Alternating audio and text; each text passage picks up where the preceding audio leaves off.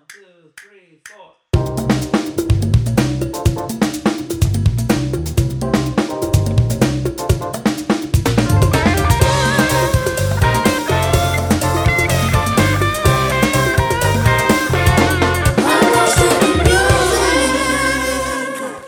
Así, joder.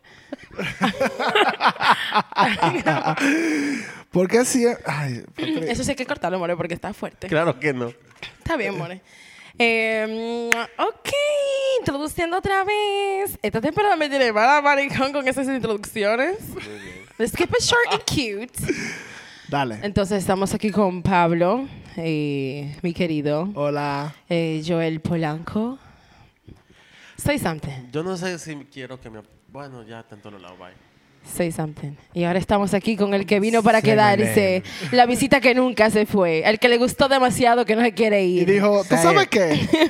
no me voy a ir. Say my name. What's my name? Beyonce. Nelson. Querido. No puede pasar un... Han pasado Episodio. varios episodios. Y no se ha mencionado. Así Y que no se menciona verdad, de eso. Give me a break. Es verdad. Give me a Y break. soy yo el que lo está diciendo. Give me a break. Tú das saying Hay something. par de episodios que no hemos dicho nada. Así Deme que un en verdad- aplauso. Lo pensaron igual. claro que sí. She's always on my Siempre. mind.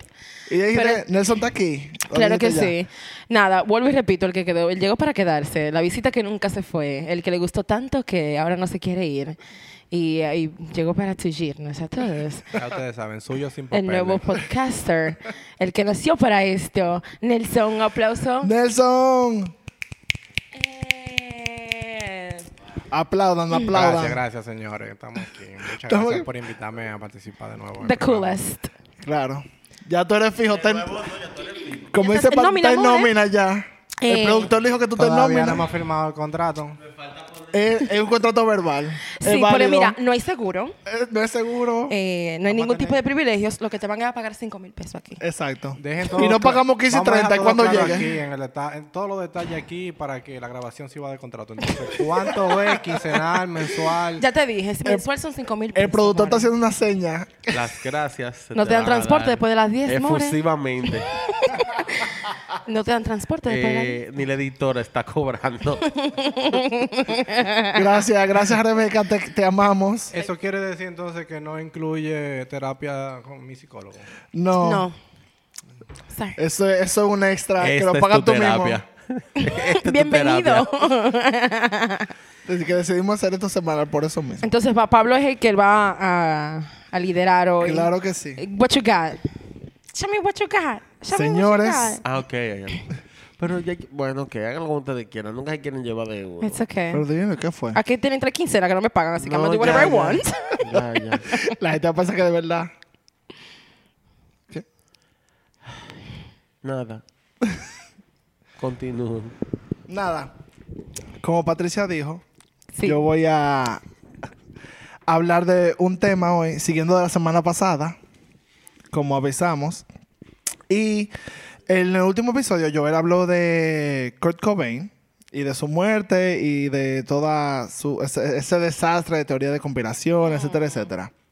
Entonces yo, después de oír eso, yo decidí hacer como una segunda parte, como que la otra cara de, esa- de la vida de Courtney Love, que era su pareja en ese momento, y como si oyeron el episodio, esperamos que sí, saben que eh, muy, yo no puedo hablar de la vida de ella sin hablar de la vida de él, y así mismo. Del mismo modo y en sentido contrario. desigual, exacto. Porque al final eh, fue muy mezclada y ella fue muy afectada. Obviamente era su esposa por la muerte de él, pero eh, yo lo que quiero hablar mucho es como de cómo la reacción del de el público hacia ella y de dónde ella viene y que entienda como su vida después de, en verdad. Entonces, si oyeron el episodio, saben que el principal rumor que hubo fue que Courtney fue la que mató a Kurt Cobain o la- lo mandó a matar, algo así. Oiganse el episodio, está muy bueno. Y básicamente, para que sepan, ellos estaban casados, ellos tienen una hija, pero también Kurt tenía muchos problemas de, de drogas y de heroína. ¿De qué? Sí, difícil, difícil. Pero, y en verdad, se desmintió de una, de una vez. Sí, no me.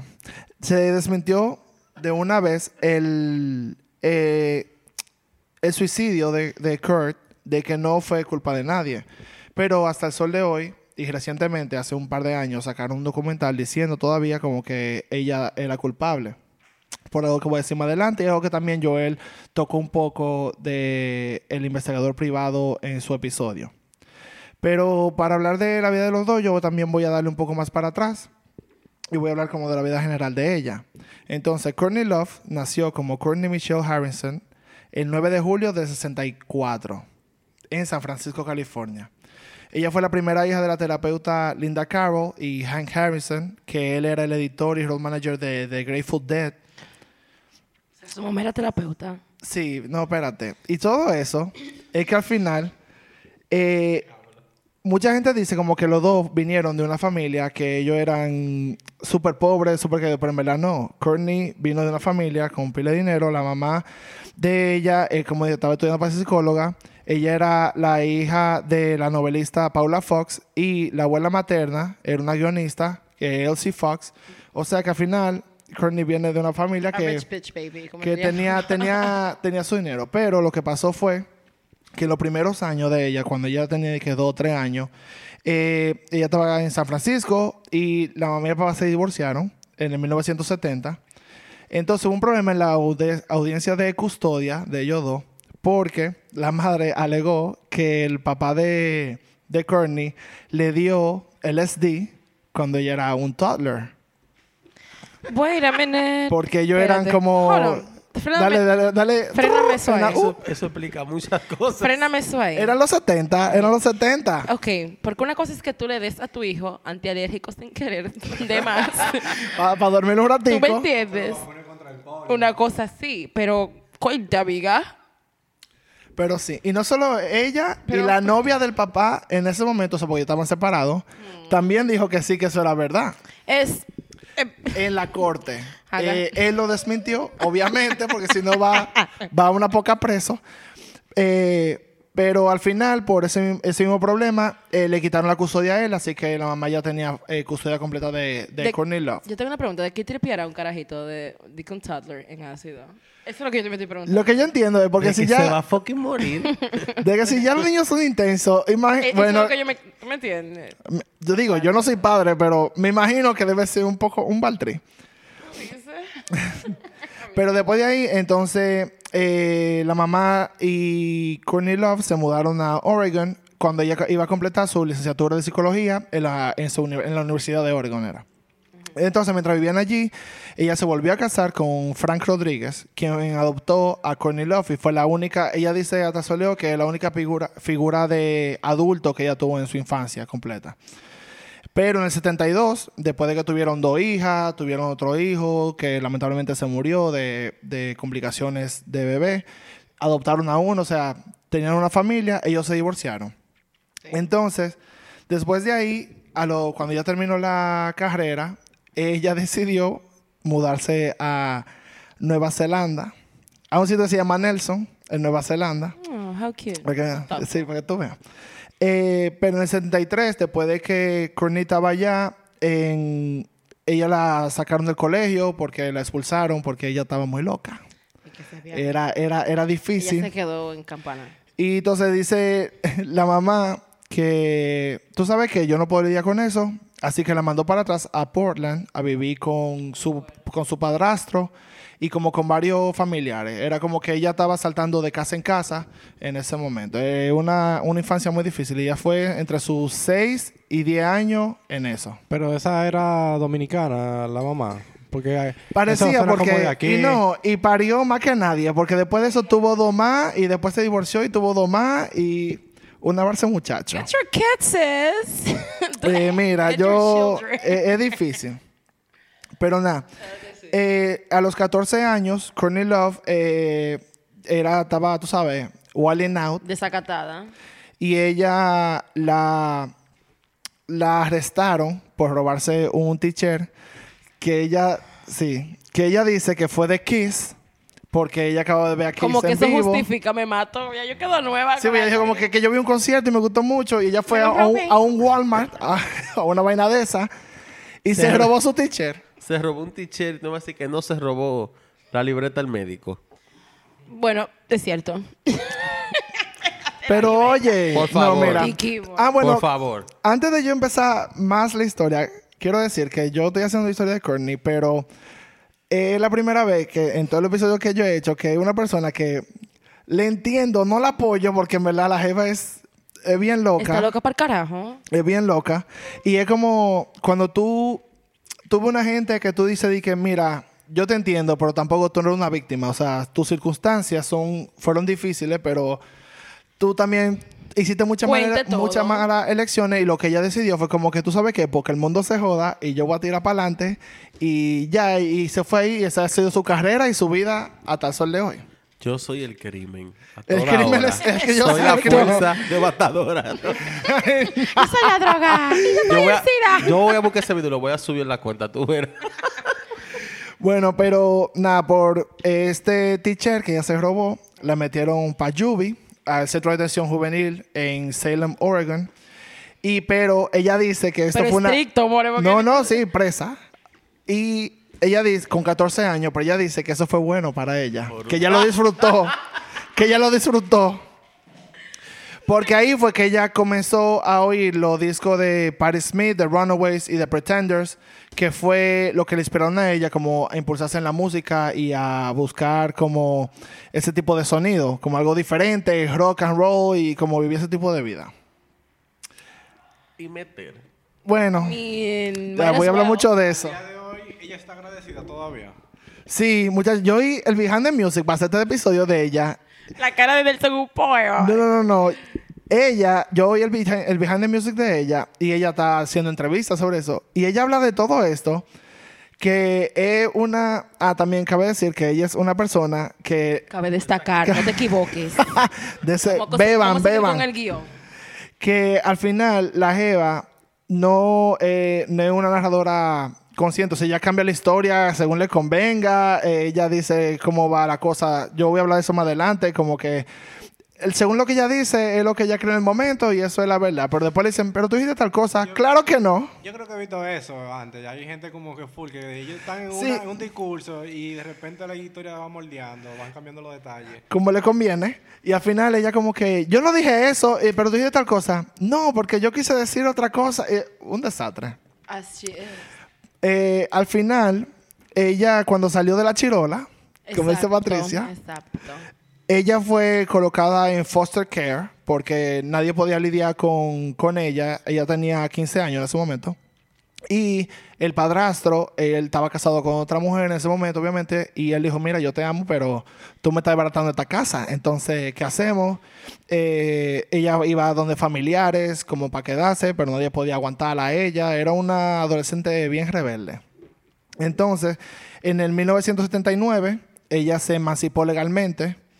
Y bueno, 1979-1980 fue que salió. Y por esto, con 15 años, 16 años. como con 15, 16 años, ¿ah? Nació en el 64 tú Ajá. Entonces, eh, The Emancipation of Coco. ah, mira, un fun fact que lo iba a decir ahora. Durante ella estaba viviendo con este pana, con, con Vaina Rodríguez, el padre Frank Rodríguez, ella, eh, ¿cómo se dice? Ella siempre quiso como que, tú sabes, vaina adolescente, que ella quería ser famosa, y, que, y ella vio un casting call de, de Mickey Mouse Club. Y ella audicionó. Pero ella no quiere decir que ella era Courtney, que sé yo. Ella dice que yo soy Coco Rodríguez. Qué fina, amor. Sí, y, ella- y ella lo que hizo di que en su tape un poema de de ¿cómo se llama esta? Bueno, super dark de que de suicidio y eso y ella como que Apto Disney le di- Disney le dijo de que eh, gracias por venir. Amiga, gracias. Nosotros te llamamos. Gracias por venir, te, te avisamos. Eh, pero nada, después de que ella fue emancipada, ella, por como dije, los abuelos tenían su cuarto, ella tuvo una herencia. Entonces, como ya tú eres emancipada legalmente, ella podía recibir esa herencia. Ella recibía 500 dólares al mes. Pero durante ese, durante- ella dice en Behind the Music, ella misma, en su palabra, dice de que esa fue una época porque yo me mudé para Portland y yo estaba con esos 500 dólares, pero eso no da para nada. Y yo lo que decía era como que yo le decía pile mentira a los a los abogados que me daban el trust. Y que no, es que yo, yo tuve cuatro abortos este mes, que eso es físicamente imposible. Y ella di que era para que le diera más cuarto. Al final, como ella estaba walling out, esta es la parte que más me gusta, ella dijo que como que no me da y ella comenzó a ser stripper. ella comenzó a ser stripper. Nunca me lo hubiese imaginado. Mm, bueno, y después de su emancipación, y lo vaina es que ella consiguió ese dinero, ¿verdad? Entonces, a finales de, de los, del 81, 82, ella se fue para pa Irlanda a ver al papá biológico de ella. Que ellos no tienen ningún tipo de relación. O sea, el pana se fue, le dio su droga, LSD, a para allá. Y ella fue para allá, pero como que ahí fue que ella empezó a ir música. Ella fue de stripper, se fue de, de bailarina para Japón. Eh, ella llegó lejos. Incluso Oh, she did. después de la, de la emancipación, ella, se, ella fue para Japón como, como stripper, ¿verdad? Pero ella fue deportada porque le cogieron el, el pasaporte y le dijeron, ven acá, pero tú, tú eres como menor, ¿qué es lo que, qué es lo que tú estás haciendo aquí, que trabajando? Entonces ella volvió a Portland y empezó a trabajar en en- como stripper igual. Y ahí fue que nació como el apellido de Courtney Love. Porque ya tú sabes, su nombre de stripper era Courtney Love, que para que no se venda, y ahí fue que nació. Y ya incluso un día ella dice que ella llamó a la hermana. Y yo dije, no, yo me llamo Courtney Love ahora. Y la hermana como que, ¿qué? ¿Cómo? Sí, que me llamen así, ese es mi, mi nombre artístico. Tú sabes. Y la hermana como que, ok. Ok. Entonces, a finales del 1982, ella asistió a un concierto de Fate No More en San Francisco. Y ella convenció a los miembros para que dejaran de irse como cantante. Pero esa jeva, ella discretamente, ella lo que pensó de que había una jeva cantando como la, cantante principal, que no estaba de nada. Ella tenía un wedding gown en ese momento, pues ella salió así, como con un vestido de novia. Y ella dijo, dije, yo puedo ser más dura que ella. Y lo acosó yo, dije, déjenme, déjenme. Y empezó a cantar y dijeron, dije, ok, tú eres dura. Y ella estuvo con ellos como por seis meses. Pero después la banda decidió como que no, que hicimos una, una onda como más masculina. Y por eso fue que terminaron con ella después de tener demo Una onda eso. menos tecata. Sí, Sí, fue que- la desesperó, lo sacó de quicio a ella. Puede ser, en verdad. Pero ellos se quedaron como panitas. Así que al final puede ser que no fue de que tan mala la onda. No, porque porque estábamos gente- metiendo todo, tú ves. Mira, hay gente con la que tú puedes ser amigo, pero no puedes trabajar porque son insoportables y drogadictos. Exacto. Pero estamos aquí, por eso es que tú no me has pagado. Ay. Recursos humanos, no oiga esto. Entonces, de- luego de esto, Love volvió a trabajar en el extranjero como stripper. Eh, una historia que me da mucha risa, que ella estaba brevemente en Taiwán y luego en un salón de baile de Hong Kong. Y según Love, como dije, ella es una narradora no confiable, eh, ella, ella estaba como ebria y vaina y fue la primera vez que ella usó heroína porque ella se confundió que era cocaína y, y ella se la metió el polvito. Entonces, mientras ella estaba ebria por la droga, ella fue como perseguida por un cliente que, que tenía dinero. Ebriano. Estaba en droga, pero te quise poner lo bonito. En. Pero una pregunta, volviendo que un estar. chin atrás, ¿cómo que ella se confundió? O sea, eso es algo que uno se puede confundir. Bueno, nunca le he hecho amigo, pero yo entendí que eran dos polvos blancos y ella pensó que era una cosa y ella le dio para allá y después le dijeron, mira, eso era otra cosa y fue un problema. Ahí hay que llamar a los tigres del catering a ver. ¿Cómo es que funciona eso? Pero en- en lo que da risa es que ahí ella estaba trabajando, ¿verdad? Entonces uno de esos hombres que estaban ahí, que tenían cuarto, que estaban pagando por la noche para que ella le bailara y eso, le dijo, di que mira, eh, ven, pa- ven conmigo para las Filipinas. Y ve, y le dio dinero di que para comprar ropa nueva. Y ella dijo, ah, sí, yo vengo ahora. Y ella cogió ese dinero y compró un pasaje para devolverse para Estados Unidos. Y si tú la viste, mi amor, compras la ropa, yo también. Ella se comprar la ropa. A mí lo que me da risa es que ella no tenía. Ella tenía 18 años en ese momento. Sí, porque es larga. la Toda una mujer. Yo estoy Entonces, ya cuando cumple 19, ella vuelve a Estados Unidos, como dije, y ella se junta con varias personas para hacer una banda. Ella va para Los Ángeles. Ella incluso trabajó limpiando el almacén de vestuario de Paramount, como toda esa pieza vieja de los 60 y Ay, eso. Ya fue que, que empezó como a limpiar y a recoger eso. Después de ahí, ella volvió a Portland. Y después de ahí se mudó a Minneapolis, donde ella tocó algunos shows, grabó unos demos y trabajó con varios músicos. O sea, la jeva estaba como saltando, buscando como que con quién meterse, porque ella decía que ella lo que quería era tener una banda. Ella no quería de que hacerlo ella sola. Pero después de ese periodo, cuando ella estaba en Minneapolis, ella dijo, literalmente, voy a ir a Los Ángeles, me voy a operar la cara y voy a ser famosa. Y así ella hizo. Ella se operó la nariz porque ella no le gustaba cómo se veía eh, físicamente. Word. Y después de ahí, ella decidió cambiar su enfoque a la actuación. Porque ella siempre le gustó como esa onda de Polifacética. arte. Polifacética, claro. Y en verdad le fue muy bien. Ella se matriculó en el Instituto de Arte de San Francisco y estudió cine con el director experimental George eh, Kuchar, que incluso apareció en uno de de sus cortometrajes que se llama Club Vatican. Ella tomó cursos de teatro experimental en Oakland, que impartidos por Whoopi Goldberg, en verdad. Según, y en el 85, ella se presentó para una audición para el papel de Nancy Spong en, en la película biográfica de Sid Vicious, que se llamaba and Nancy, la película. El director le gustó tanto que ella dijo, mira, tú estás muy nueva para yo poder hacer el papel principal, pero él le dio como un papel secundario. Pero para su segunda película, ella se fue para Nueva York con él y trabajó en Straight to Hell, se llama la película, en el 86, que con Grace Jones y Joe Strummer.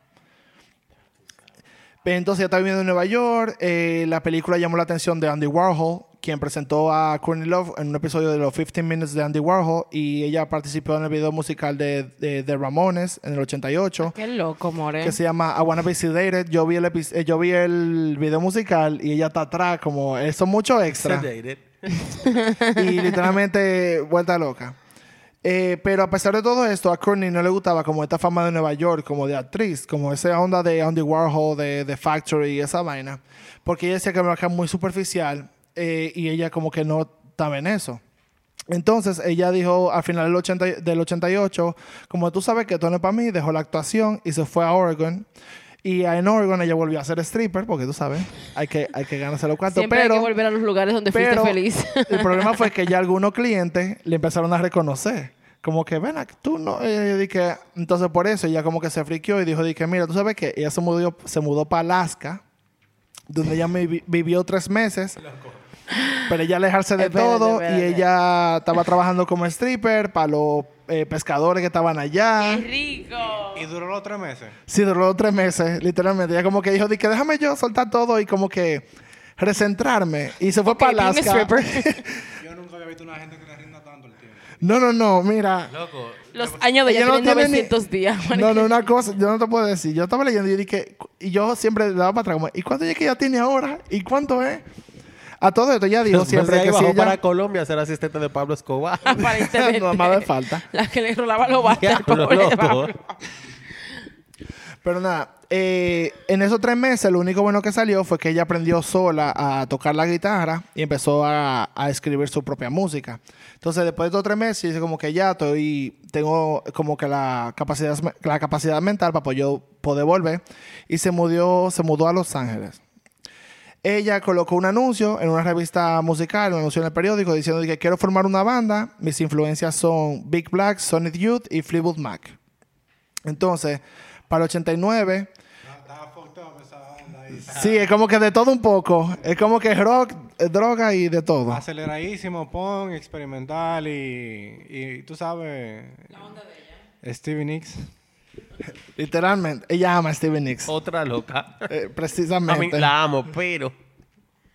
está Nada, loca. en el para esto, en el 1989, Love habría reclutado al guitarrista Eric Erlandson, la bajista Lisa Roberts y el baterista y la baterista Caroline Rue, que y ella nombró a la banda Hall por una una vaina que hay un agujero que me atraviesa. Sí, yo sé lo que te voy a decir. Yo- Como dijo Lisa Lampanelli, whole. No whole como completo. Whole. Hasta dirty stinky pussy. no, pero en verdad Tienen que verse roast. Courtney estaba fuera de control ese Ah, día. yo voy a hablar de eso un poco al final. Porque como que ella... eh, Esta mujer vivió como 50 vidas. Y tiene ahora mismo como 50 y pico de años. Eh, el punto es que ella... Nada, el 23 de julio de 1989, ella en verdad se casó con un pana, James Morland, en Las Vegas, pero el matrimonio fue anulado el mismo año. Como que eso no pasó. Nada. eh, mientras Hall estaba en sus inicios, Courtney seguía trabajando como stripper en Los Ángeles para ahorrar dinero, porque ella lo que era como vaquear la banda, por decirlo así. Y, lo que, y los Red Hot Chili Peppers le ofrecieron a ella como que, mira, tú puedes practicar en nuestro estudio y eso y métete por ahí. Así, Hall hizo el primer álbum de ellos, que es Pretty on the Inside, se llama, que fue lanzado en septiembre de 1991 y fue producido por Kim, Gordon de Sonic Youth. Y Love y Gordon se conocieron cuando Hall le hizo como un show para abrirle, abrirle a ellos, a Sonic Youth, como dije al principio, esa era la onda como que ella estaba buscando. Y ella le pidió una carta, o sea, Love le pidió una carta a Gordon, como que mira, yo creo que tú me produzcas un disco porque es mi onda, eso es lo que yo quiero hacer y yo te respeto mucho. Y así fue que salió. El álbum recibió muy buena recepción. Ella estaba joseando fuertemente ahí porque en esos tiempos Sony Youth era una de las únicas bandas que estaban firmados por grandes diqueras. Y era Sí. una banda de que experimental. Experimental completamente. Tenía mucho público, pero tenía muchísimo respeto. Incluso llegaron a hacer sampling con raperos y cosas así para sus canciones de, punk. Y lo bueno de esto es que yo estoy hablando de todo esto, esto es antes de Nirvana, o sea, antes de que la gente la conociera, o sea, ellos eran full indie, grunge, pu- punk, como que completamente otra onda que lo que la gente lo conoce en verdad. Y en lo que Nirvana estaba subiendo más, a un nivel más mainstream, ella estaba, ella estaba subiendo con la banda, que era su banda, como dije, ella la creó, ella estaba subiendo a un nivel como super más indie, ella sonó mucho en el Reino Unido, como que eh, la estaban buscando full por ese lado. Eh, Tenía su público, por decirlo así. Bueno, En verdad, eh, bueno, ellos lo que hacían era que tocaban en como presentaciones de arte con un público mucho más selecto de pintores, escritores. Eh, si se fueron con la influencia y con los contactos que tenía Sony Youth, supongo que eso era por esa onda que iban y por eso tocaron más en Europa. Y no, incluso eh, fue uno de los álbumes indie punk rock y nombrado uno de los 20 mejores álbumes del año por la por Spin, la revista Spin. Y como dije, tuvo muchos seguidores en Reino Unido. Incluso su sencillo principal se llamaba Teenage Whore. Ingresó en la lista independiente del Reino Unido en el número uno. Espérate. Autobiográfico. Es que mira, Autobiográfico. a veces yo quiero estar seria, pero es que a veces es que No, la no, no hay que, reírse. Hay que, reírse porque no, es po- no es posible. Es que mira, Teenage todo, hay que dárselo. The Chronicles. La, la jeva de verdad.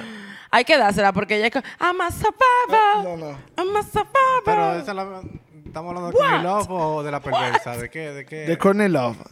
Ella, ella misma de que una vaina de que la perversa. I got it now. Sí, la demente, more. Señor. Nada, como dije, la banda realizó una gira en apoyo del disco, que en Europa fueron encabezados por eh, Mudhoney. En los Estados Unidos ah, abrieron para los Smashing Pumpkins y actuaron en la ciudad de Nueva York. Eso fueron como que la gira principal que ellos hicieron. Nada, durante la gira, como dije de los Smashing Pumpkins, Love salió con el líder de ellos, que era Billy Corgan. Pero hay varios. eh, Ahí fue como que hubo un delay. A y ver. voy a, hablar, voy a hablar un poco de eso. Porque ahí se habla de cómo ella conoce a Kurt Cobain. Hay muchas historias de cómo ellos dos se conocen, porque Mm. mucha gente dice como que no, ellos se conocieron antes, como que en la, en la escena indie, cuando en diferentes shows y eso. Ahora, yo voy a decir la versión que dice Courtney, literalmente. Una de las versiones que ella dice. con, con su boca, ella lo dijo, yo lo oí, es que ella estaba saliendo con Billy Corgan, ¿verdad? Entonces, ella fue para Chicago a un show que ellos tenían. Ok. Y cuando llegó allá, ella estaba con Billy Corgan, pero era como algo relax, no era nada serio. Era como que, tú sabes, fuck buddies. Un mangue, more, Exacto. dilo así. Pero cuando llegó allá, eh, Corgan tenía una novia. Entonces, cuando llegó allá, ella, ella fue y dijo, di que, ah, perdóname, yo no sabía que tú tenías una novia y eso. Pero la novia se puso tensa y se armó un pleito. Y se armó un pleito y Courtney eh, se tiraron unos zapatos, una Había cosa. cuchillo colín de todo. Había A eso iba. A los cuchillos colín de todo. Eh, la jeva como loca. Ella no sabía con quién coño se estaba metiendo. Bueno, la Courtney es muy Esa fuerte porque es esa, esa, no baraja, no baraja pleito. Esa tipa es una maldita demente. Bueno, entonces lo que pasó de eso mismo es que Courtney dijo que bueno, pues bye. ella estaba caminando por Chicago dando vueltas y ella vio que Nirvana tenía un show eh, con eh, Dharma Bums y ella dijo, bueno, esta gente está aquí, yo voy para allá. No se me dio con este, a veces se me da con el otro. Un paréntesis para eso. Ah. Anteriormente a eso, Courtney había oído Nirvana y le gustó mucho la banda. Incluso le, mandaba, le mandó, como que mucha gente dice ahora, pero ella, ella lo desmintió. Ella dice, no, él decía como fan, como que ella le mandaba eh, cartas y como trataba de comunicarse con ellos, diciendo como que, mira, en verdad, eh, ustedes son muy duros, su forma de escribir, a, a Kurt principalmente, y Kurt como que, no, no, no, a mí no me joda, a mí no me joda. Pero Y fue y le pegó una muchacha, qué lindo. que después de ahí, eh, ella conoció como que, ah, Nirvana de aquí, pues déjame ir al show. Y ahí ella se reconectó con Kurt Cobain y ellos se pasaron la noche juntos. Entonces, ya el otro día le dijo a, a, a The Smashing Pumpkins, eh, a Corgan, de que, Yo creo que me pica algo. sí, de que mira, eh, Ay, por Dios. y ella le dijo, ella le dijo de que, tú sabes que yo siempre pensé que este pana de Nirvana se veía Arranca bien. bueno. Y ella le dijo así mismo, dije, mira, este pana eh, se ve bien, eh, me gusta su música y hace, y hace, tú sabes, lo hace buenísimo. Arranca bueno, diga. Y dijo, di que, poná, aquí es. Pero después de ahí, Kurt como le sacó los pies un poco, como que, ok, le pasó muy bien, gracias por todo. Y tomó su espacio. Porque él decía que quería como que estar soltero un tiempo, ahora que le estrellaste y la vaina, qué sé yo qué. Ingenuo. Y Cornel le dijo Yo como sé que, que... hay una hija de por medio, pero él debió... no lo diga. No, Joel, no, no. Eh, pero, pero, ajá. Ay, hay una niña de por medio, hay que pensarlo así. Sí, Qué, fuerte, sí, qué bien, qué mal, whatever. Pero, Pero esta una- huérfana... Esto no fue, esto no fue más de ahí, en verdad. Y en algún momento a finales del 91, ellos se volvieron a reconectar por a través de Jennifer Finch, que es una amiga de Love. Y como que ahí fue que ellos empezaron como a salir oficia- oficialmente. Entonces, como si oyeron el episodio de Joel, saben que fue un fue un, un amor como muy rápido. Pues ellos se conocieron a final del 91 y se casaron al principio del 92. Entonces, voy a empezar a hablar un poco de la vida de ellos dos juntos, pero yo necesito tomar un pequeño, un pequeño break. Pasemos refill. Y volvimos. Nada, como estaba diciendo, eh, después de que ellos se conocieron a final del 91, ella estaba en la gira de Pretty on the Inside con Hall. Pero ellos tuvieron un, como dije, un amor rápido y ellos se casaron en febrero del 92. Cabe, eh, también diciendo que ella ya estaba embarazada. Y hay muchos, como se vio en el episodio de Joel también, se dice mucho que, que ella estaba haciendo droga durante ese, ese periodo y eso, pero ella dijo textualmente que ella y Kurt estaban en Nueva York en enero del, del 92 y que ellos salieron a, a capear, por decirlo así. Ellos se pusieron su, unos hoodies, se pusieron una gorra y ellos se fueron a buscar su, su droga en Nueva York, como que son dos, literalmente, como son dos personas normales. Tranquilo, ellos fueron, consiguieron su vaina. Ella se enteró que estaba embarazada dos días después, después de esa noche que fue, fue fuerte. Suele pasar. Entonces, ella lo que dijo que nada, estoy embarazada, eh, hay que ponernos clean, hay que soltar esto. Y a defensa de ella, ella se hizo mucho estudio de, de o sea, me- estudio médico, obviamente, donde ella siempre salió clean. Ahora, que Kurt no Y estaba Cor- clean, Cor le dijo, poniendo qué? él duró clean como dos semanas. poniendo mucha gente. Oui, oui, oui, oui. Are you Wow. French? Entonces ella se casó y ahí eh, a- aquí empieza la parte de por qué yo quería hacer el episodio, porque ella dice literalmente, el solo hecho de casarme con él creó una mitología a mi alrededor que yo no esperaba para mí, porque tenía un plan de cinco años muy controlado de que yo quería hacer con mi banda y, yo, y cómo yo quería tener éxito en la industria del rock. Pero al casarme con Kurt, todo se torció de una manera que no pude controlar y a mí me vieron como una cierta luz, como una luz de villana, como una Yoko Ono de este año, de, de la, de este momento. Y no pude, y, y- y yo no pude evitarlo. Wait a minute. Bien, bien de Drama Queen ella. Ya se, se cogió... Eso le dijo después de- Pero el todo tema- rango ya sola. Pero él mismo viene, es que para mí eso es un problema. No coge el maldito nombre de Yoko en tu boca, ya tienen esa mole desacreditada. Ella Porque dijo, tú te comparas ¿Cómo? como villana, como No, Yoko no. Ella dijo, Desacreditar, no, que ya se lo ganó. Espérate, que tampoco le vamos a tumbar polvo aquí. No, pero espérate. en la- uh, no, no. El que Ellos ocupa- el estaban que todos ocupa en primero. ácido ahí. Oigan. Eso fue un maldito desastre los últimos años de esos tigres. Pero Que ella no cooperó es otra cosa. Pero, no, no. fue que ella le dijo, mira, esta Pero- banda se acabó, váyanse. Tampoco fue así.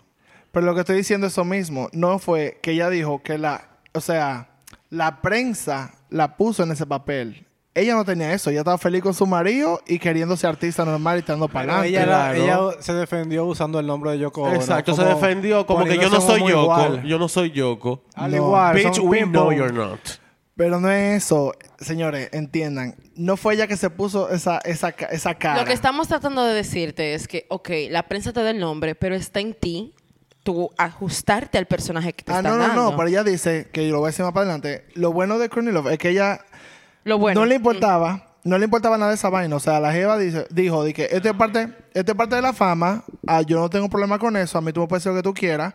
Pero ella dice explicando como que la prensa me puso en este, en este tipo de nivel, que no era eso. Yo dije, ok, lo entiendo. Pero ella dijo, aún así, ella dijo después, a mí no me importa esa vaina. Ahora, quien le importó fue a Kurt, Es mal amante la fama. No va Porque- a quererte de verdad. porque Kurt sí, sí le dolió eh, esa parte. No era eso que yo me refería. No, yo sé lo que tú quieres decir. Pero seguimos. ok. Nada, pero la después de que ellos se casaron, obviamente ella subió a un- una plataforma más mainstream, porque Hole era una banda indie, en verdad en ese momento.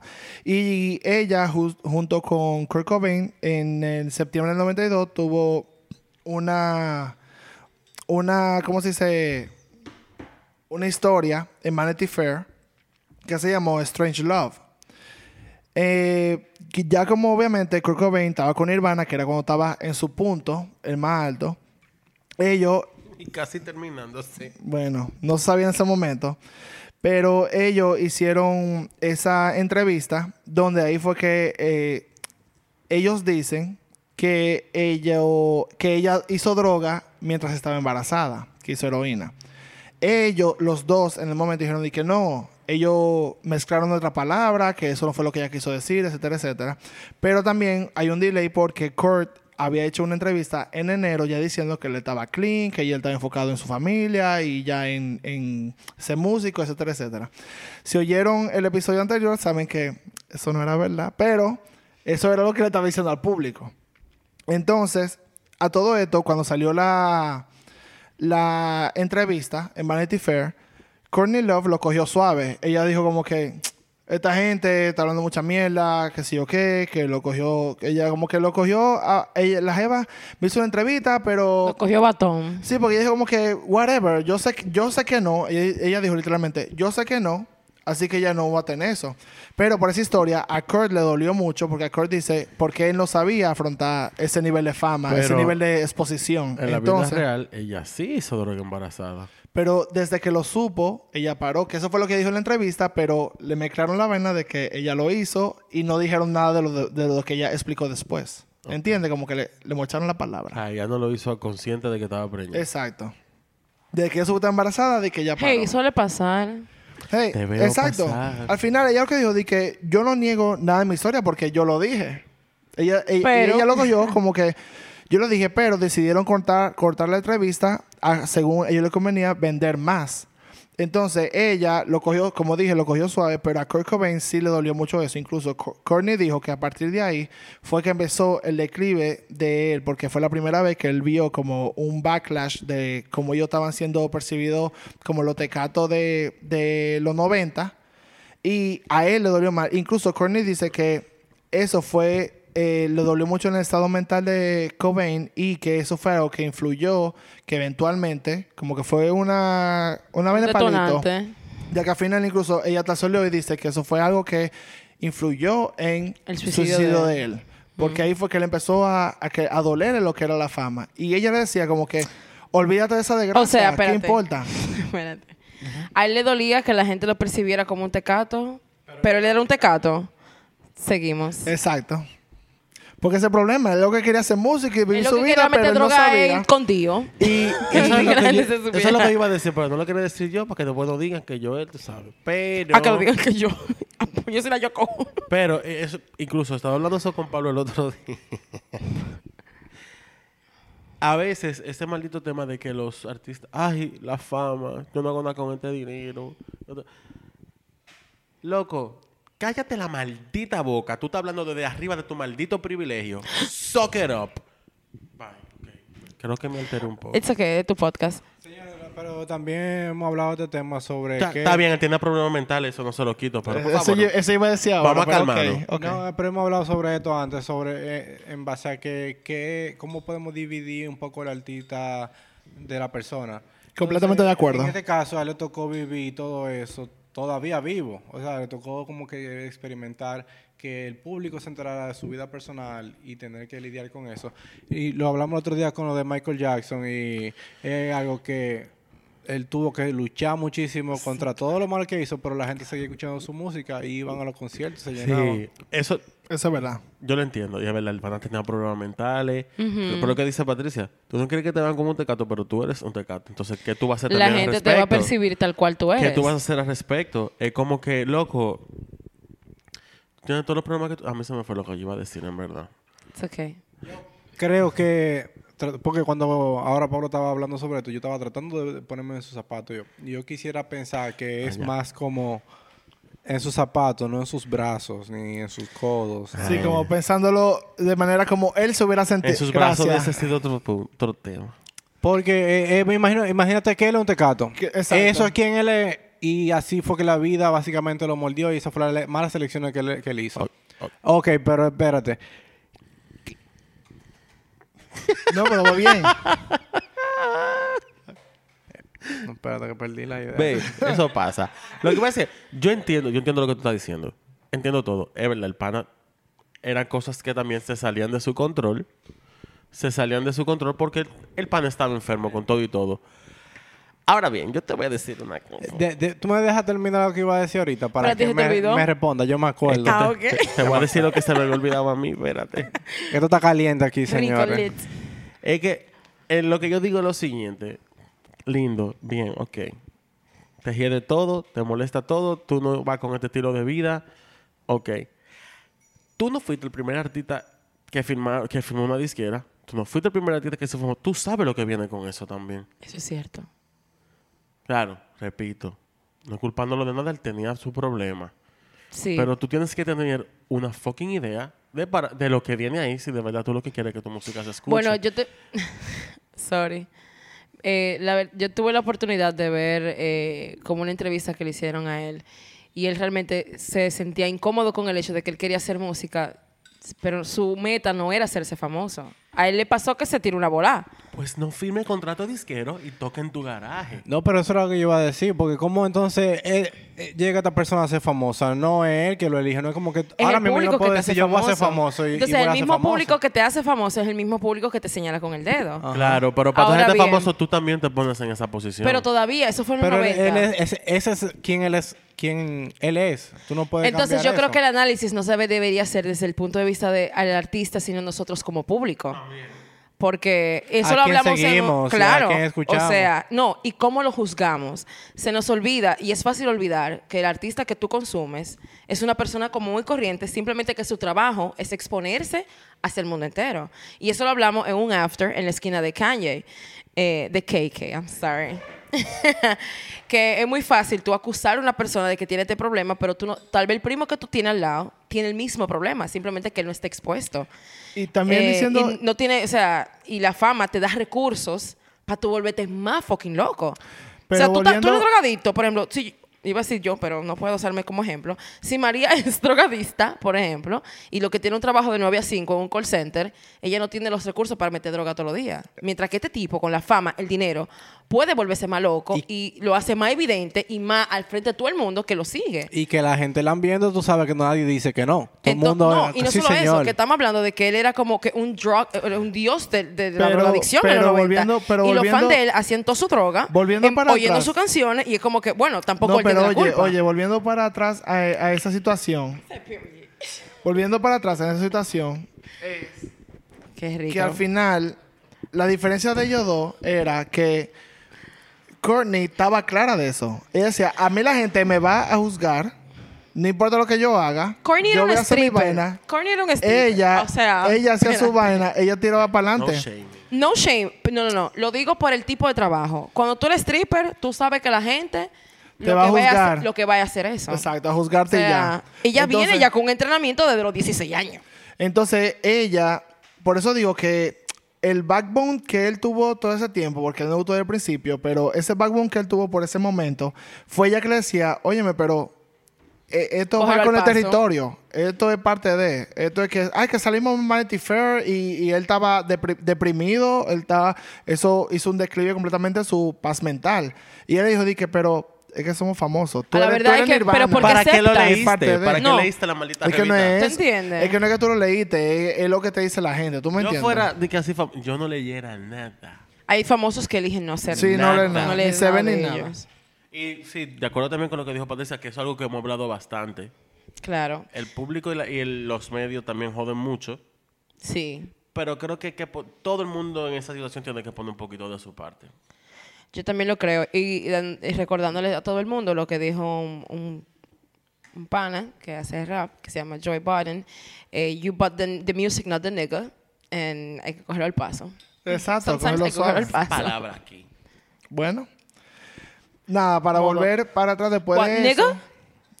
Ay, That's the word, nigga. Patricia, No. Nigga, nigga, nigga, nigga. No hagamos. Niggerette. Volviendo para atrás. ¿Dónde me quedé? Ok, ya lo encontré. Eh, en octubre del 93, eh, o sea, ya un año después de eso, como ya yo elijo en ese episodio, ellos tuvieron problemas con eh, la policía, le quitó la hija un tiempo, ellos los dos tuvieron que hacer pruebas de, que estaban clean para poder tenerla para atrás, etcétera, etcétera.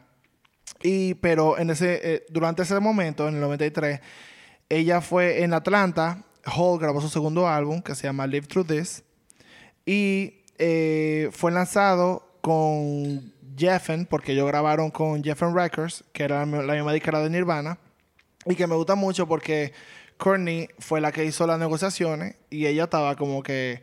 Ellos le ofrecieron 50 mil y ella dice di que porque tú me das 50 mil a mí, si a estos tigres que están igual que nosotros, no era de que nivel Nirvana, igual que nosotros, tú le diste 100. Entonces ella decía no. Y ella se, y decía no, no, yo sé lo que yo merezco, yo sé lo que voy a hacer, no. Y ella decía que no, hasta que llegaron al monto que ella quería. Y ella dijo, di que, ok, vamos a grabar contigo. Que no me levanto de la cama por menos de 100 mil dólares. Sí, ella no cogía esa. Que lo, lo respeto mucho, en verdad. Como que en ese momento que era muy... Y más la mujer tenía como que está pasiva, que sé cuánto. Y ella como que... Si tú quieres que... Eh, yo come a bitch, a mí no me importa esa vaina. A mí dame mi dinero. Ella después le llevó a otro nivel, que voy a decirlo más adelante. Pero al mismo tiempo, lo respeto. Eso está bien. Pero nada. Hay que Después saber de su que- valor. eh, este mismo disco ya fue lanzado, que mucha gente no entiende eso, fue lanzado el 12 de abril de 1994. Literalmente una semana después de que se murió Kurt Cobain. Obviamente, ella, sí, fue lanzado una semana después. I mean, Ella no pudo. Inapropiado, Decir, decir a estas mucho, personas claro. que paren eso. Entonces, por ejemplo, algo que voy a desmentir ahora mismo, mucha gente, mucha gente piensa como que, que Kurt se desapareció, que dónde él está, que sí o qué. Es verdad que ella fue a rehab. Ella estaba en rehab, ella entró a rehab el día antes de que encontraran a Kurt muerto. Pero antes de eso, ella estaba trabajando. Entonces ella estaba trabajando, estaba con su hija, estaba con vaina, ella no podía porque la disquera le dijo, tú tienes que promocionar este álbum porque iba a salir ahí mismo. Entonces ella dice, yo no puedo Un contrato un de todo contrato. y me para atrás y me pasearon a, averiguar dónde está este pana. Viene teoría conspirativa, porque entonces ella lo mató y se hizo la loca y cogió para California a internarse una vaina de rija o que no sé No, qué. porque ella está en California ya. Nelson, dime, tú oíste el otro episodio, no venga una ahora. coartada. una yo lo entiendo eso, porque al final la gente no entiende. Yo lo que digo es. No, ya está, imagínate. Eh, yo no puedo desconectarme de todo. Tu marido no lo encuentra en ese maldito tecato. Usted se desconecta. Eso iba a decir ahora, que ella, ella estaba trabajando, ella no podía ir por eh, compromiso de contrato que tenía. Ella literalmente abrió la página amarilla tru, y buscó. Ella llamó a la policía en Seattle diciendo, este pana está allá, que fue lo último que supimos, que él cogió un avión para allá, no sabemos dónde está. Ella contrató el, dete- el detective privado, que hablamos en, la, en, la, en el episodio pasado, que ella lo buscó en la página amarilla y literalmente fue un pana, no era que ella lo conocía, que, que ella lo buscó y dije que este pana está en Seattle, mira, está pasando esto y esto. Entonces, que el pana fue muy azaroso porque lo que hizo, dije, ah, y él grabó todas las conversaciones que tuvo por teléfono con ella y por eso es que él creó la, la teoría conspirativa de que, que fue ella que lo mandó a matar, que eso no fue suicidio, etcétera, etcétera. Pero en la vida real, eso él lo grabó ilegalmente, buscando el sonido de que él podía decir, yo puedo vender toma para adelante y yo puedo crear lo que yo quiera. El pana creó un website, el pana que sí o qué, el pana... Y después de cuando, como dije, el álbum Live Through This salió una semana después de la muerte, más la muerte de Kurt Cobain. Durante ese tiempo, ella, como yo elijo, ya fue pasear y todo, ella se puso súper y no salía de la casa, no salía nada. Y en junio, del 16 de junio del 94, la bajista de Hole, Kristen eh, Piaf, hace que se el apellido, perdón si lo digo mal, ella se murió de una sobredosis de heroína, que era la jeva con la que iba a sacar el disco, o sea, dos meses después de Kurt. O sea, que ella estaba lidiando con mucha vaina Mucha muerte. y ella estaba eh, súper dolida, obviamente. Era como que, ok, no tengo mi marido, no tengo la persona con la que yo grabé este disco. El disco salió, el disco fue amado por la crítica. eh, fue nombrado uno de los mejores 10 discos del año.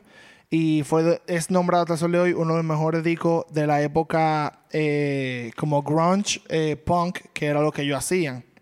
Y decían que ella fue la pionera en, o una de las pioneras en hacer sonido como un sonido de la mujer. Y ella quería hacer eso, ella quería porque todo lo que sonaba eran hombres. Y ella dije, ok, yo quiero que cuando oigan mi voz, que se sienta como que es algo ambiguo, pero que una jeva que lo está cantando y estos son mis sentimientos y ella escribió todas las canciones. Perfecto. Que incluso mucha gente le estaba tirando a Hall cuando salió el disco y Kurt se había muerto, porque decían como que eh, fue Kurt que te escribió esto. fue- y ella dijo, di que eso es como que tú tienes a tu marido y tú le digas, oye, esta lírica. Y ella dice, que, ah, mira, ponle esta forma, esta forma. Y ella dijo, yo hice lo mismo con Nirvana. Él me decía, me enseñaba canciones y yo decía, que, ay, suena muy bien, ponle esto y esto, pero yo no cogí crédito por eso. Pero la gente coge crédito por lo que él hizo a mí. Entonces está el double standard de que ella se quillaba mucho. Decía, di que, ¿por qué dicen que él escribió mi música, pero no dicen que yo no ayudé a Nirvana?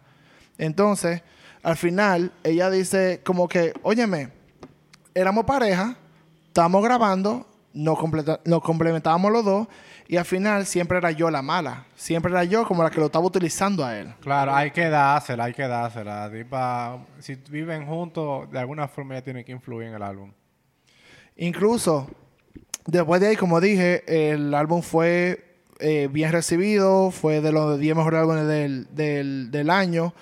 Ella salió como la persona más fascinante de Barbara Walters, pero también sabemos lo de ella, que era más como sensacionalismo por el, suicidio de Kurt Cobain. Entonces también ella dijo de que ella saqué este álbum y era el sonido que yo quería hacer, pero por la muerte de este pana y de- después por la muerte de la bajista no tengo ninguna vertiente de decir como que esta es mi música. Ella lo que siente dolor en general de las dos formas, como que no es un escape para ella. Pero igual la descarga le dijo, muy lindo todo, hay que irse de gira, promociona el disco. Entonces, y a los, a los, a los par de meses, en verdad, Ya lloraste, montate. Sí, incluso para el 26 de agosto, ella estaba en el Reading Festival en el 94. Como dije, eso, eh, Kurt se murió en abril y la Jevita se murió en junio. Ya para agosto, la disquera dijo, dije, bueno, ustedes tienen varios festivales, varias vainas para ustedes promocionar el disco. Entonces ella buscó a una, a una bajista X, como que se metiera en la banda para irse de gira. Pero yo entiendo también por el duelo de ella y por la vaina, ella estaba muy agresiva. Y más por el tipo de canciones que, que tú sabes que es música punk, vaina, eso es rock, eso es tirado. Eh, y mucha gente dijo, incluso la crítica lo que dijo en ese momento era como que le encantaba la música, pero cuando ella hablaba, ella estaba como que literalmente era fuck you al público y, y gritándole y era muy agresiva Eso en el escenario. Eso duele. En el escenario. Entonces, era como que le decían, mira, Eso no tiene que ver con el mismo hecho tal vez de que ella estaba defendiendo un poco la actitud de, de Kirk contra el público. Sí, porque como dijo yo en el episodio pasado, ella defendía mucho y era, y era muy... Ella guardaba mucho a Kurt y lo trataba de ayudar lo más que podía, pero al final era un pana que tenía otras situaciones que El que no se quiere no, ayudar, no, no hay que no forma. Claro. Entonces, también, como dije al principio, es una muchacha que ella siempre tuvo como que... Que al final de todo, todo lo que yo estoy diciendo es que la Jeva le tenía como una ira al mundo. Y ella decía, a mí lo que me, me sacaba esa ira es yo subirme al escenario y gritar fuck you y, y tirar vaina y qué sé yo qué. Que mucha gente lo veía como agresivo, pero esa era mi forma de arte, de, de expresarme, de yo soltarlo todo, como su forma de terapia, por decirlo así. Igual Eso no es terapia, pero claro. sí, porque uno no puede estar tirando Pero mira, eso fuck que you en la diciendo, calle. eso que estás diciendo de que, ok, Kurt se muere, después se le muere la bajita a los dos meses, después ya tiene que irse de gira en agosto. Esa es la prueba de que la vida no espera por nadie. Hay que darle para allá. Está de duelo, lo que no me importa. Exacto. La vida no espera Pero por lo nadie. que, y eso iba a decir, mi siguiente punto era ese mismo. La gente ahora, o sea, en hindsight, viéndolo, lo entiende. Pero en ese momento la crítica la acabó porque decían de que la música, buenísima. Cuando ella canta la canción, el show, excelente.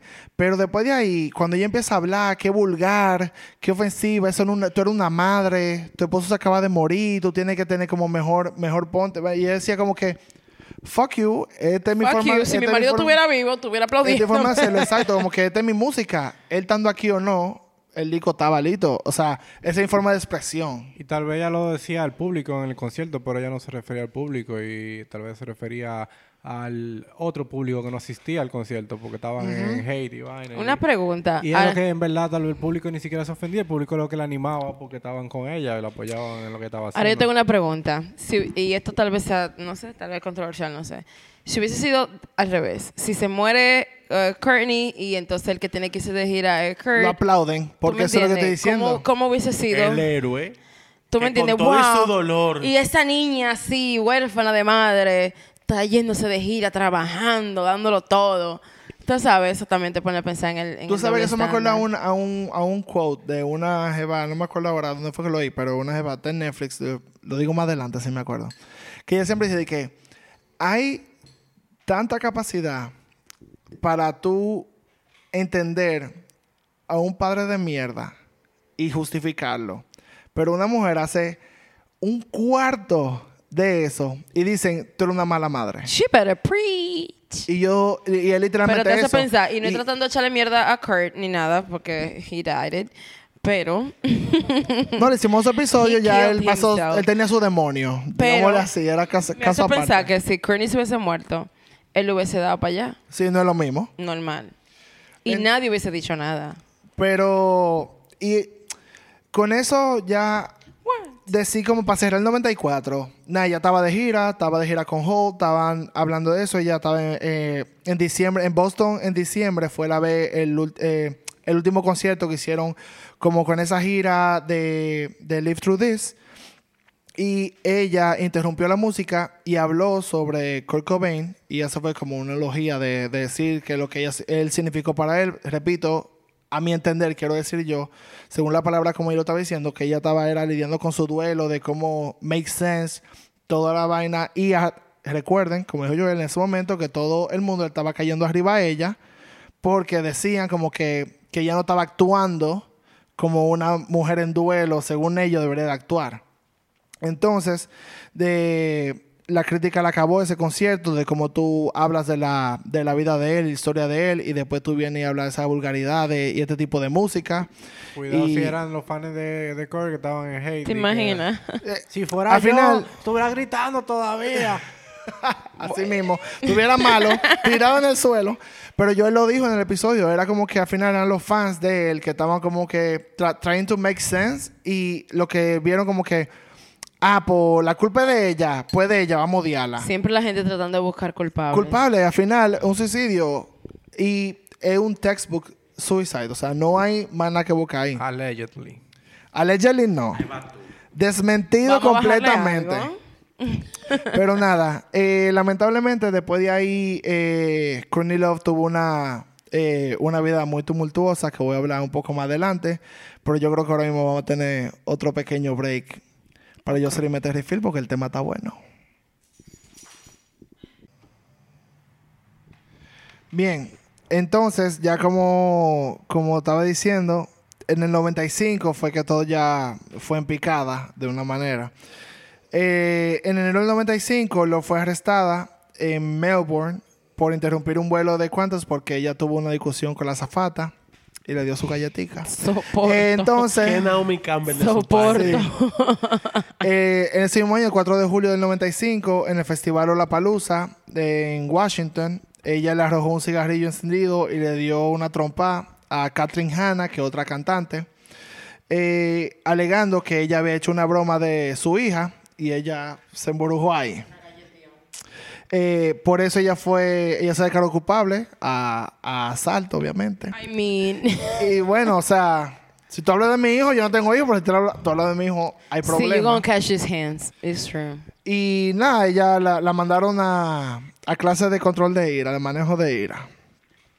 Eh, entonces, en el 95... Quiero en, dos para llevar.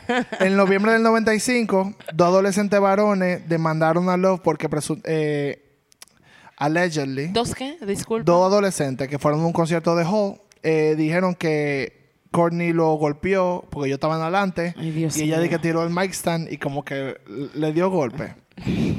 Pero después fue el caso fue eh, fue tirado porque la corte dijo que en verdad no fue nada que fue dirigido a ellos, sino que yo estaba en el medio, ella tiró el vaina y le cayó daño arriba. colateral. No fue, fue como eh, ustedes saben lo que iban Exacto. para que se ponen adelante. Nada, pero después Love oh, dijo que ella tenía pocos recuerdos del 94 y 95 entre la muerte, la gira, las dos muertes que ella tuvo que fueron fuertes para ella. Y aparte de eso, como dijimos en el episodio anterior, ella estaba haciendo heroína y Ruffino, un Ruffy, ella se anestesiaba ella misma. A mí me preocupa Durante mucho. estos años que ella estamos no hacía hablando de de y obviamente sabemos que ella tiene una hija y todo. A mí me preocupa el paradero de la niña. Yo voy a hablar de eso ahora mismo, ¿Dónde Patricia. estás? Nada. Ay, Frances, Frances, Frances ¿dónde está estás? living her best life. ¿Ahora mismo o en ese ahora momento? mismo. Ah, ok. No, en ese momento ya pasó pila de trabajo. No me haga eso ahora. porque yo te iba a decir, coño. Porque algo que yo no me acuerdo si yo él lo dijo en su episodio, pero lo voy a comentar ahora, que Kurt antes de morirse, ellos le hicieron una intervención, si yo él lo dijo eso, hicieron una intervención y él como que estuvo muy agitado por eso, no le gustó, y, pero después de ahí hubo una situación de que Courtney lo que le dijo a él, recuerda que tú estabas cargando a, a Frances y a ti se te cayó la bebé. A la bebé está bien, está todo bien, no hay problema. Pero ella dijo, di, como que esa fue mi última como carta para yo decir, como que, mira, tú no te acuerdas que tú hiciste eso, tú necesitas ayuda. Entonces después de ahí fue que él empezó a hablar con, con psicólogo y eso, y él como jugó con ella antes de meterse al rehab y que se fue, que saltó la verja y toda la vaina. Sí, ¿te acuerdas que se saltó? Saltando plata. Y esa fue la última vez que, ella, que él tuvo con su hija. Es el último recuerdo que, que hay. O sea, el último recuerdo que él tiene con su hijo fue cuando lo dejó caer. Me No, mató. No, no, Ah, Después cuando de estaban ahí, jugando, ok. Ellos estaban jugando y ella le dijo que, mire, por ella. Con lo que dijo, que por ella, como que trata de ma- manejarte, more, porque está difícil. Y eh, nada, cosas que pasaron, oigan el episodio. El punto es que ya para el 98, 99, eh, Courtney hace como que se mete a rehab, ella trata de, de limpiarse, ellos sacan Celebrity Skin, que es un disco icónico de los 90, y más para Hulk, fue el, el más conocido. Y ellos tuvieron, fue en el 99, tuvieron una mezcla porque fue el primer disco que ellos hacían como que rock punk, eh, pop, perdón, entonces... eh, y se hicieron super mainstream, todo el mundo la reconoció, fue nominado a tres Grammy. Eh, y ella estaba como que, al final esa era mi arte. Yo lo que quería era que todo el mundo me oyera, dependiendo de lo que quería hacer. Porque todo el mundo- la misma gente del grunge, de Kurt Cobain, porque la jeva no, no pega una, le dijeron de que entonces tú te vendiste y tú lo que eres pop ahora. Pero como que eres malo. Sí, no hay forma. Nada, el punto es que incluso varias canciones fueron escritas por el eh, Billy Corgan, por el que ella dejó a Kurt ese Era, día. mi amor.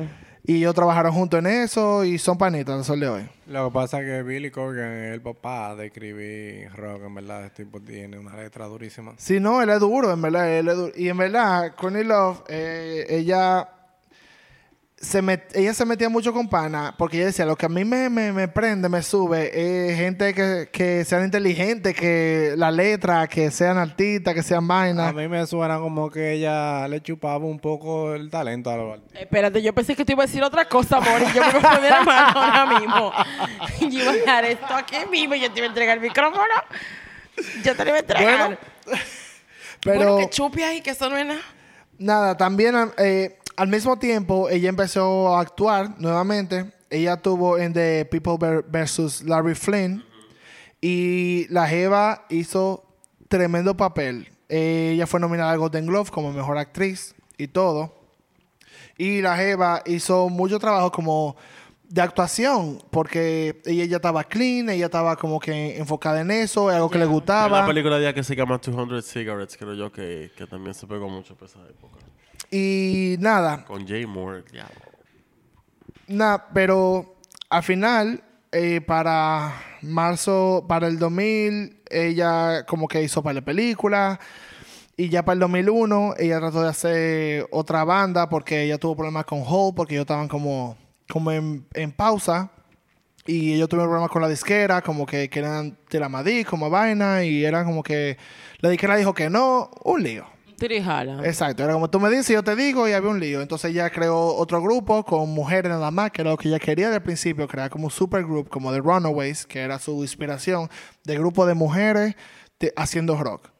Pero al final ellos sacaron un par de canciones, pero nunca se hizo nada porque Courtney estaba muy loca en ese momento.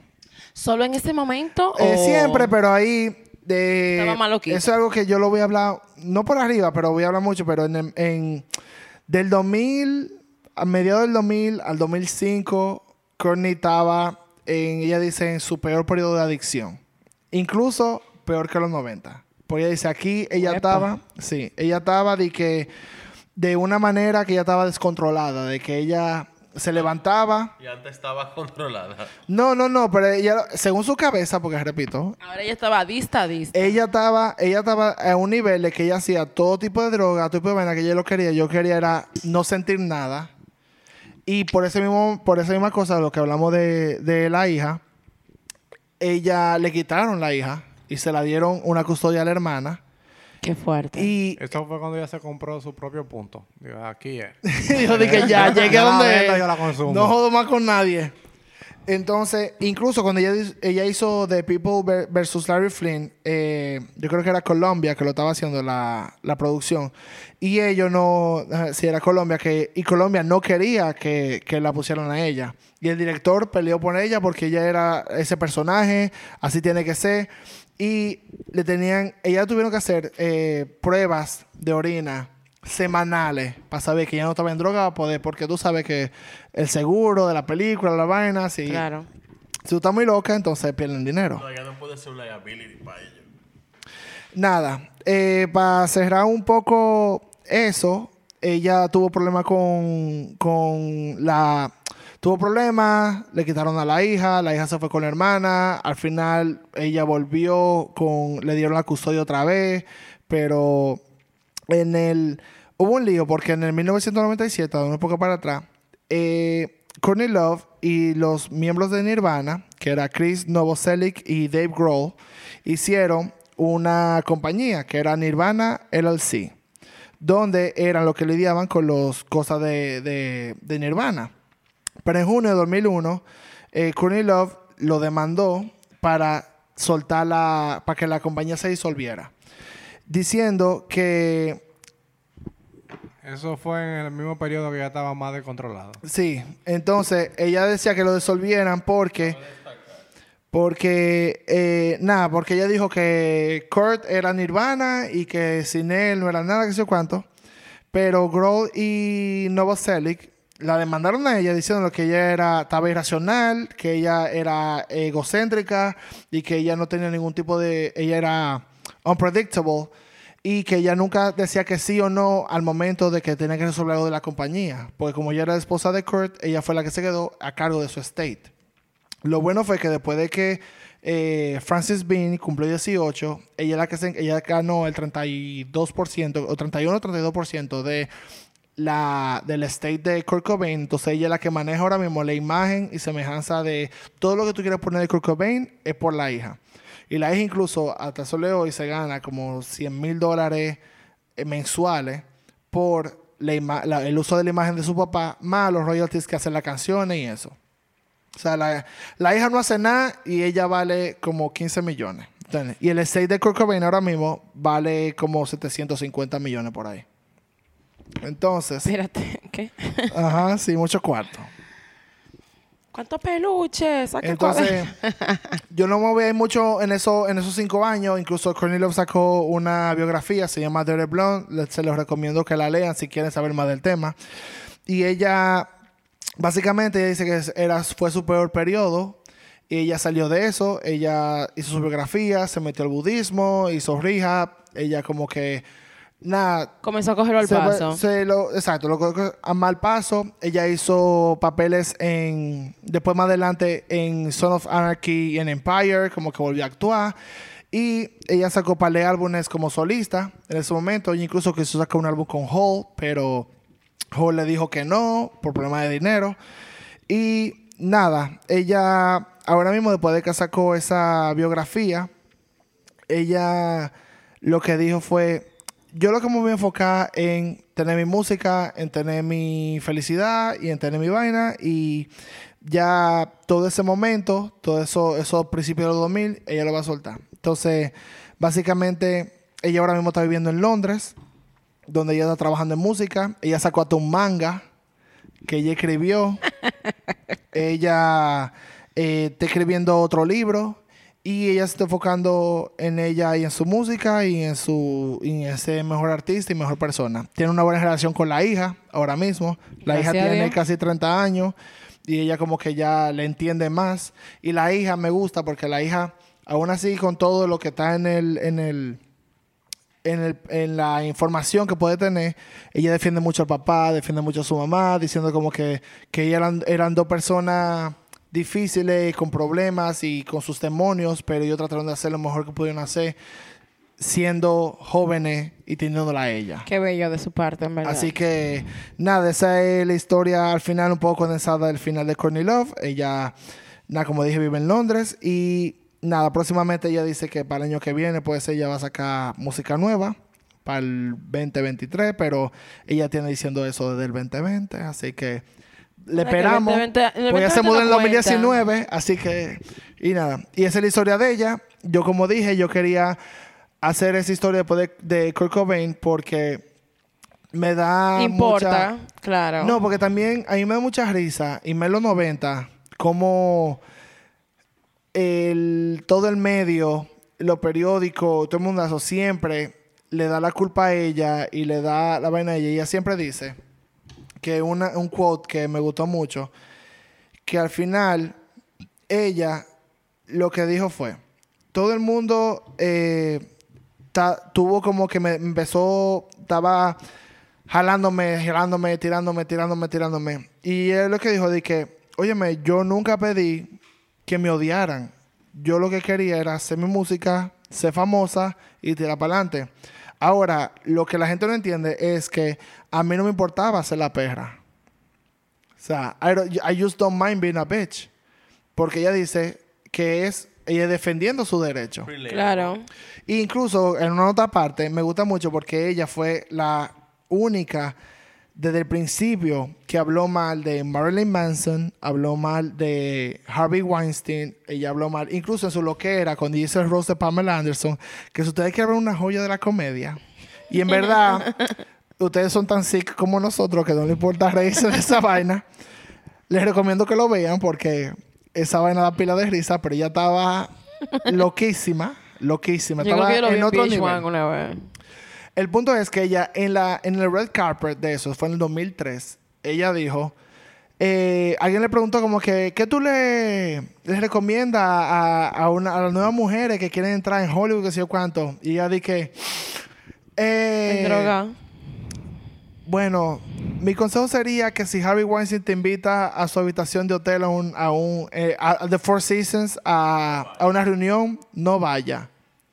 Y ella dice que hasta el sol de hoy, eh, CAA, que es la agencia de talento más grande de allá, la tiene baneada porque Harvey Weinstein la mandó a banear por ese comentario. Y eso fue en el 2003, eso fue antes de Me Too, de Harvey Weinstein, toda la vaina, como todo el mundo como sabía, pero no quieren decir nada. Qué fuerte. La, la jeva hablaba. Era minus mid 20 ahí. Exacto.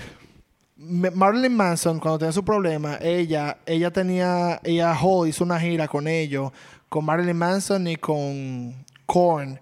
En Australia y ella se salió de la gira porque ella dijo, a mí lo que me da pena es como yo veo que ellos se están aprovechando de niñas que tenían sus, sus- o sea, su vaina eh, adolescente problemática, que le gustaba la música, era rock y eso, y ellos aprovechaban de eso, de niñas que se veían que tenían su problema. Y yo no, la, yo no lo podía ver a ellos viendo lo que ellos hacían, desbaratándola, haciéndole, abusando de ella. Y al otro día di que vamos a tocar. Entonces ella se salió y ella lo dijo eso públicamente. También Marilyn Manson le cayó arriba. Y pile problema. Pero ella siempre estuvo clara de lo que ella era. Eso es lo único que yo le respeto. Y en verdad, por eso quise hacer el episodio para que la gente también entienda su la parte de Su ella. punto de que, como dije al principio, la Jeva no es perfecta. Ella tuvo su problema. Ella tuvo su vaina.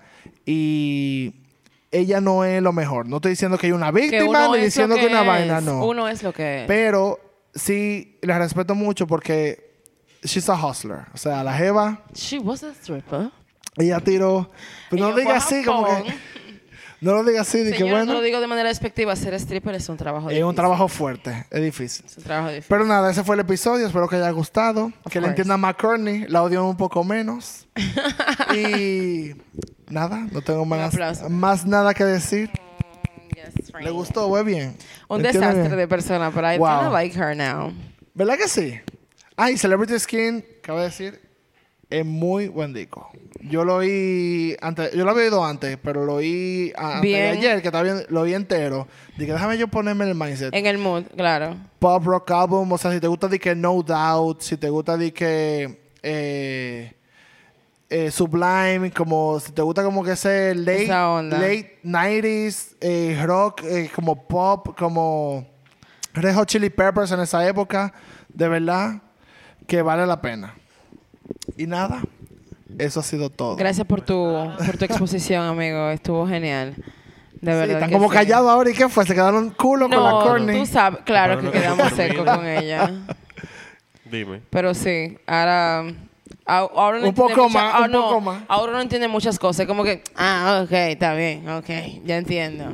Still great. Claro, Eh, loco. Pero ella no mató a Kurt Cobain, ella y no roba motor. Y no lo mató, entiendan eso, por favor. Ahorita cuando te iba a decir, yo estaba en mi mindset, yo lo que quería era hacer música, grabar mi álbum y no pensé en matar a mi marido. Pero ya no lo mató, obviamente. Es desmentido eso, señora. Ahí más que Nelson. para hablar mentira y para comer pecado. Hay que tener mucho Ahí cuidado. viene. Oh, investigadores le hicieron. Nelson, Es un caso para No lo el hagas, FBI. Mañana yo voy a hablar con ella. Mañana yo hablo con ella para que venga. Ok. está bien, para que nos explique. La llamamos de Londres ahora. Oye, aquí va idea de película. Vamos a hacer la historia de todos tigres. Y no vamos a poner nombre. Ni vamos a decir que son. Dígase ellos. exacto. Vamos a hacer esa historia y vamos a hacer una película con eso y vamos a ver si se vende. Exacto, le llamamos Pedro y María. No tiene que saber nada. Pero nada, me, me encantó. Estuvo genial, amigo, de verdad que sí. Dale. Pero nada, muchas gracias. Ya, gracias por eh, oírnos, señores. Por estar con... Despide el programa. Pero Ah, bueno, también, también. no quiere que enseñe una teta aquí en el. Es porque no te van a ver. Bueno, pues. Síganos en todas las redes. Síganos en todas nuestras redes, dejen sus comentarios. Sigan a Nelson Núñez. En todas nuestras redes, la única. La- es ¿Y, bueno. la, ¿Y la de uno? Y la de uno no sirve. Porque no ah, sirve, porque uno es paje coco, Ah, more. ¿pero y qué? Te digo a ti. que Entonces, cab- ese problema no recursos humanos. Vamos para. Llámalo ahí. Pero nada, dejen nuestros, sus comentarios. eh, si tienen algún punto de vista, si es fan de Courtney, por favor, no, no duden en escribirnos. Bueno, y nada. o si la odian también, escríbanos. El Si la odian también, démelo Todo cuenta, todo cuenta, todo Démelo cuenta. todo. El engagement. Bye. Bye. Dale, nos vemos, señores.